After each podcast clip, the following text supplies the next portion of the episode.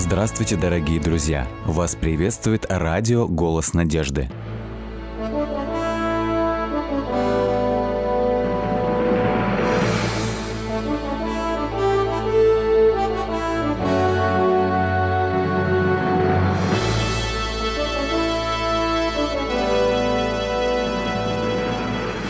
Вас приветствует радиотелецентр «Голос надежды».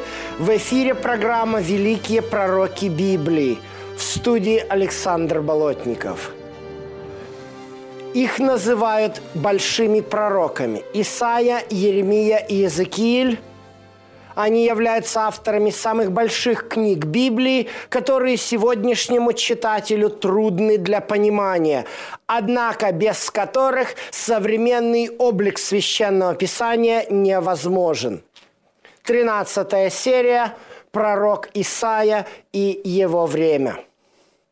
Мы уже говорили о том, что книга пророка Исаи условно делится на три части – Каждая часть с определенного ракурса показывает нам характер и действие Мессии. Книга царственного младенца фокусируется на рождении Мессии. Книга страдающего раба на его страданиях. Третья и последняя часть называется «Книгой помазанного победителя» и берет свое название из 61 главы 1 стиха, где написано «Дух Господа Бога на мне, ибо Господь помазал меня благовествовать нищим».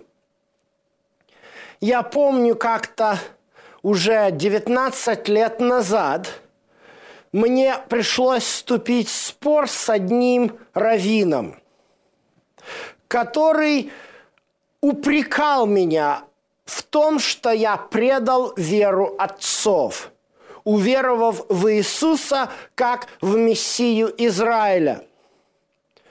Когда я спросил его, а кто же тогда Мессия, он задумчиво ответил мне – многозначительно, что вообще-то мессий в Библии очень много. Действительно, слово «машиах» еврейское переводится на русский язык как «помазанник». Даже в самой книге пророка Исаи, в 45 главе, нам сказ... записаны такие слова – так говорит Господь помазаннику своему Киру. Книга Левит говорит о помазанном священнике.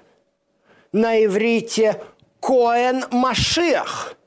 Точно так же, как кореш Кир Машиах.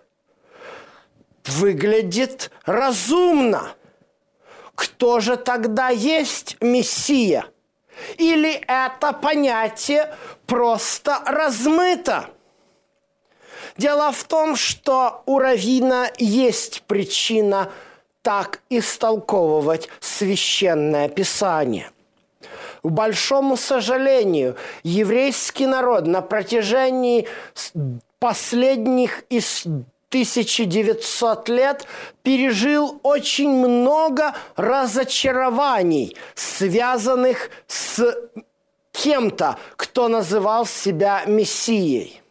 Так, в 135 году нашей эры, спустя столетие после распятия Иисуса, на сцену историческую выходит человек – которого зовут Симон Баркасиба.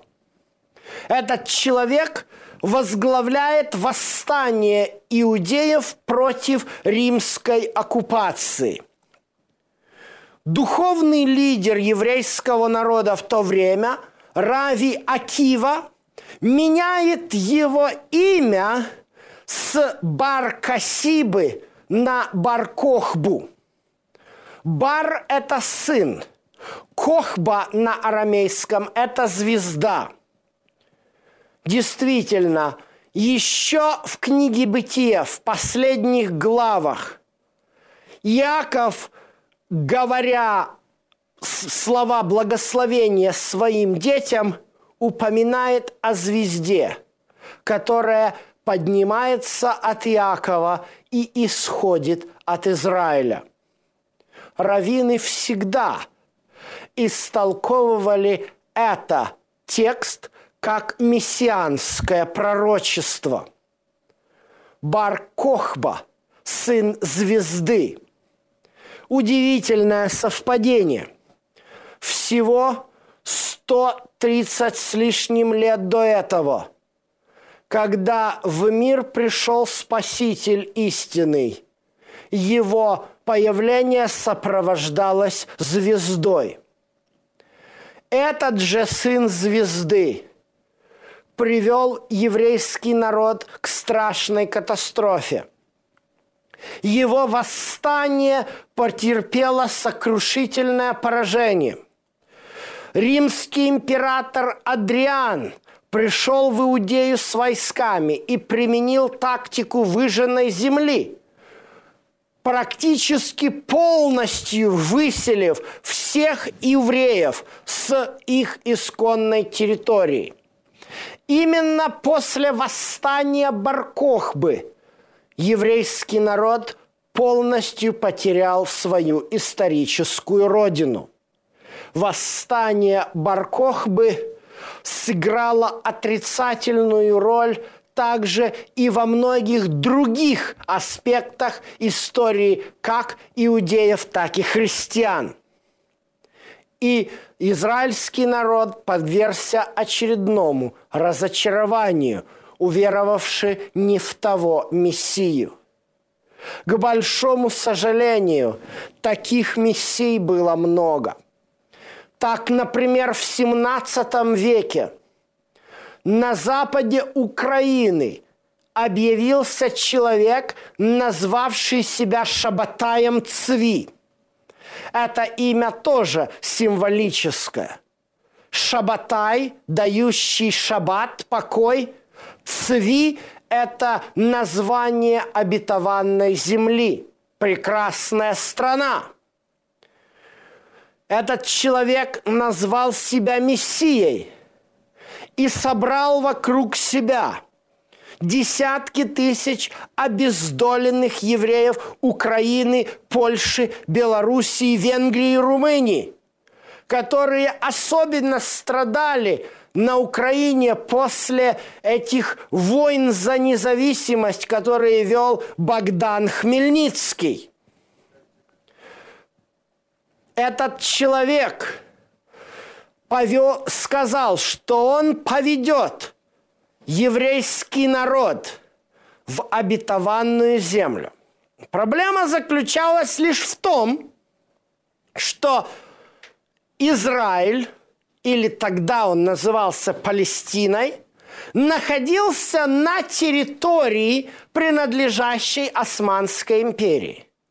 Когда это огромное скопление народов вступило в пределы владений турецкого султана, Мессия был арестован, приведен в дворец султана, и ему было сказано, или ты примешь ислам, или мы тебе отрубим голову. И Мессия принял ислам – это было еще одним примером великого страшного разочарования.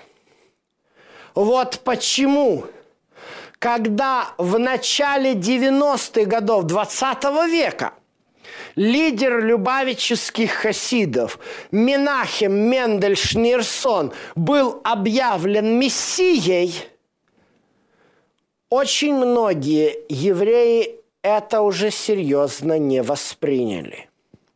Но многие его последователи и до сих пор твердо верят в то, что родившийся в городе Николаеве Менахем Мендель Шнирсон, умерший в 1994 году, является великим учителем – Ребе, царем, Машехом и даже Богом. Вот почему, собравшись на его похоронах, многие люди в течение трех дней ожидали и не сходили с места у его могилы. После этих событий в иудаизме о Мессии говорят очень осторожно. Многие раввины даже утверждают, что вообще Мессия не нужен. Бог сам спасет Израиль. Однако так ли это? Книга пророка Исаи, 61 глава, первый стих уникальный. «Дух Господа Бога на мне, ибо Господь помазал меня благовествовать нищим, послал меня исцелять сокрушенных сердцем, проповедовать пленным освобождение и узникам открытые темницы, проповедовать лето Господне благоприятное и день мщения Бога нашего, утешить всех сетующих, возвестить сетующим на Сионе, что вместо пепла дастся им украшение, вместо плача елей радости, вместо унылого духа славная одежда, и назовут их сильными правды, насаждением Господа во славу Его.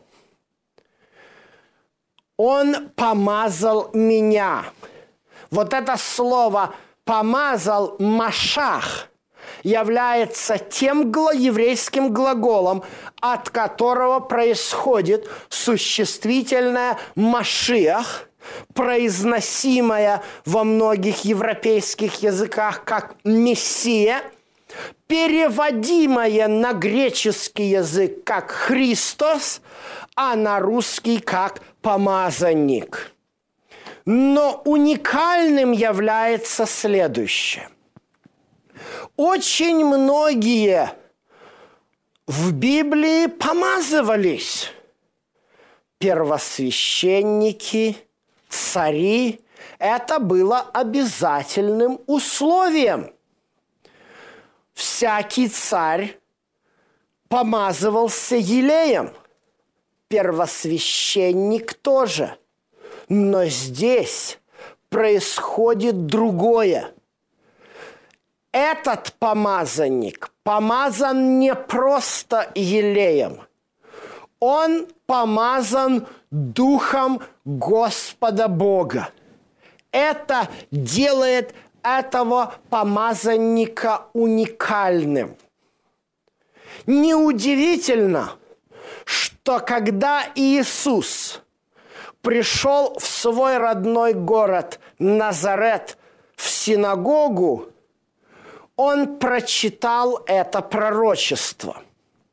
Мы зачастую не представляем себе, как это происходило. В синагогальной традиции того времени основной частью богослужения было чтение отрывков священного писания. Читался отрывок из Торы, Пятикнижья Моисеева, а также из пророков. После чего читающий из пророческих книг должен был сказать небольшую проповедь, наставление. Иисус – очевидно, был человеком известным в Назарете. Во-первых, он был одним из немногих в таких местах людей, которые умели читать, были грамотными. Во-вторых, ему община доверяла. Не всякому первому встречному доверят выйти перед всей общиной для того, чтобы прочитать библейский текст. Иисусу эта возможность была предоставлена. Исследуя древние чин чтения библейских книг, а таковых было два. Был годичный цикл и трехгодичный. Можно обнаружить, что 61 глава книги пророка Исаи читалась в трехгодичном цикле исследования Торы.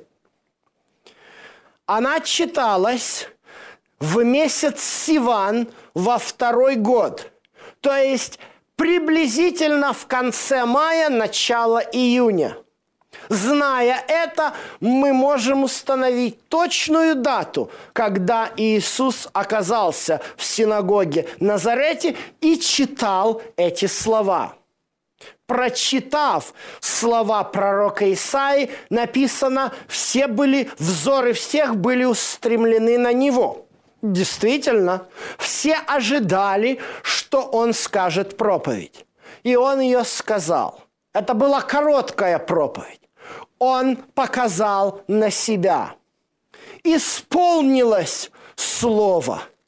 Вот я являюсь этим помазанником. Действительно, это пророчество является фундаментальным пророчеством, одним из трех фундаментальных пророчеств, которые говорят о Мессии. Очень часто в Библии и даже в книге пророка Исаи и в псалмах есть тексты, которые Евангелие и другие апостольские произведения называют мессианскими, то есть говорящими о Мессии. Однако многие из этих текстов довольно сложны и зачастую оспариваются многими оппонентами из иудаизма. Однако есть три фундаментальных текста в Священном Писании, два из которых используются в Евангелиях, и эти тексты не оспариваются в иудаизме – 61 глава является одним из этих текстов. Во-первых, этот отрывок дает нам конкретное определение роли Мессии и его служения. Тут сразу же снимается вопрос, который задают часто иудеи о том, Иисус пришел, предположим, он Мессия – ну и что? В мире ничего не изменилось. Но здесь нам указано на роль Мессии при первом его пришествии. Бог посылает Мессию проповедовать нищим, исцелять сокрушенным сердцем, проповедовать пленным освобождение и узникам открытые темницы – все эти выражения, как в христианстве, так и в иудаизме, понимаются в духовном смысле. Вот эта роль, с которой пришел Иисус на эту землю в первый раз. Он не пришел для того, чтобы судить мир и изменить его, но пришел для того, чтобы изменить наш внутренний мир – повлиять на наше духовное состояние. Поэтому это первая отправная точка. Что есть Мессия и какова его функция? Здесь однозначно говорится нам о том, что Бог обязательно посылает своего Машеха – своего помазанника и через него спасает мир от греха, открывает узникам темницы греха эту темницу, освобождая всех от этого бремени. Второй очень важный текст, и о нем уже говорилось – он тоже упоминается в Евангелиях. Записан он в книге пророка Михея, 5 глава, 2 текст. Здесь говорится о том, что, во-первых, владыка в Израиле родится в Вифлееме, то есть дается точное место рождения Мессии. И мы знаем, что с начала второго века по сегодняшний день Вифлеем не является еврейским городом.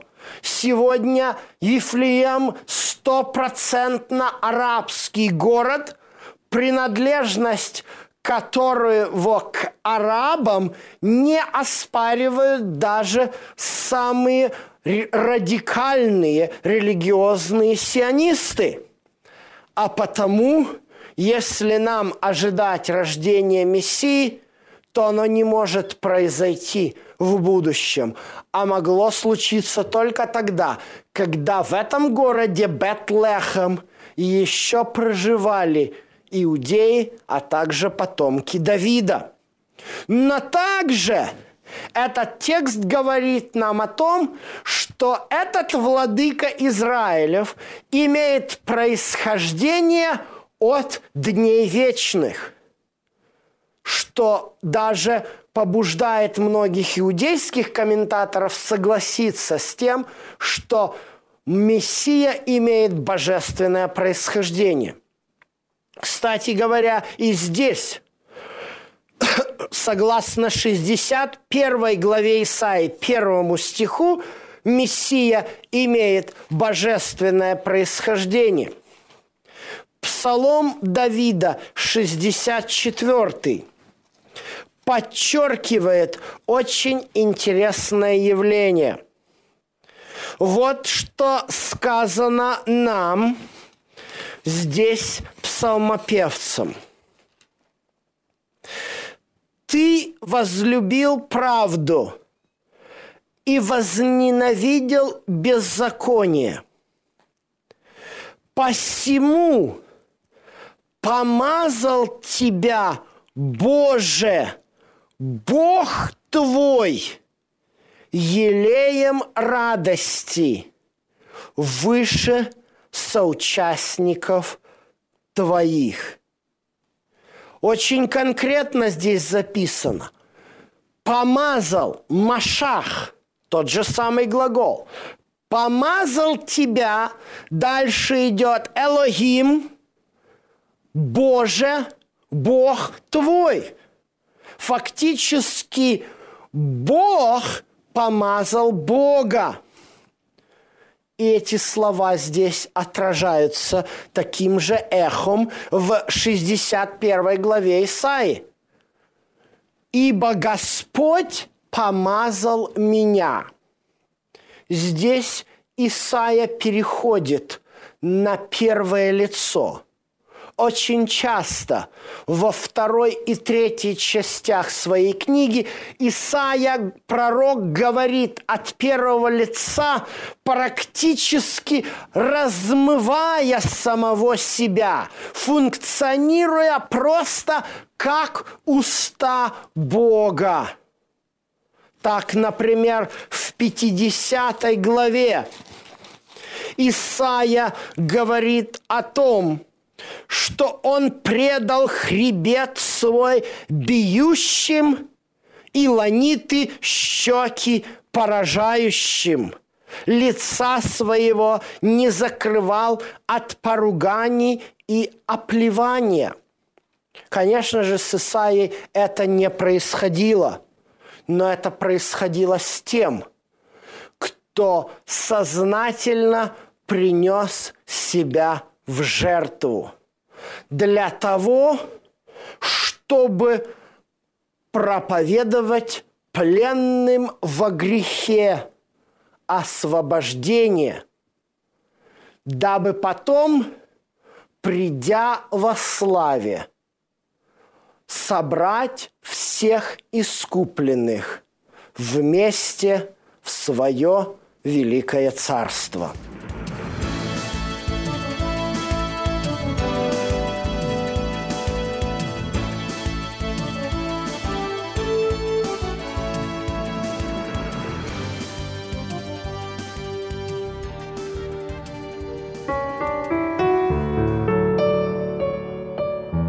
Если заповеди мои соблюдаете, прибудете в любви моей, как и я соблюл заповеди Отца моего и пребываю в Его любви. Сие сказал я вам, да радость моя в вас прибудет, и радость ваша будет совершенна». Евангелие от Иоанна, 15 глава, стихи 10-11. Дорогие друзья, вы можете оставить свои сообщения через WhatsApp и Viber по номеру плюс 7 915 688 7601 или позвонить нам на бесплатную линию, которая работает на территории Российской Федерации. Номер 8 800 100 ровно 1844. 8 800 100 ровно 1844.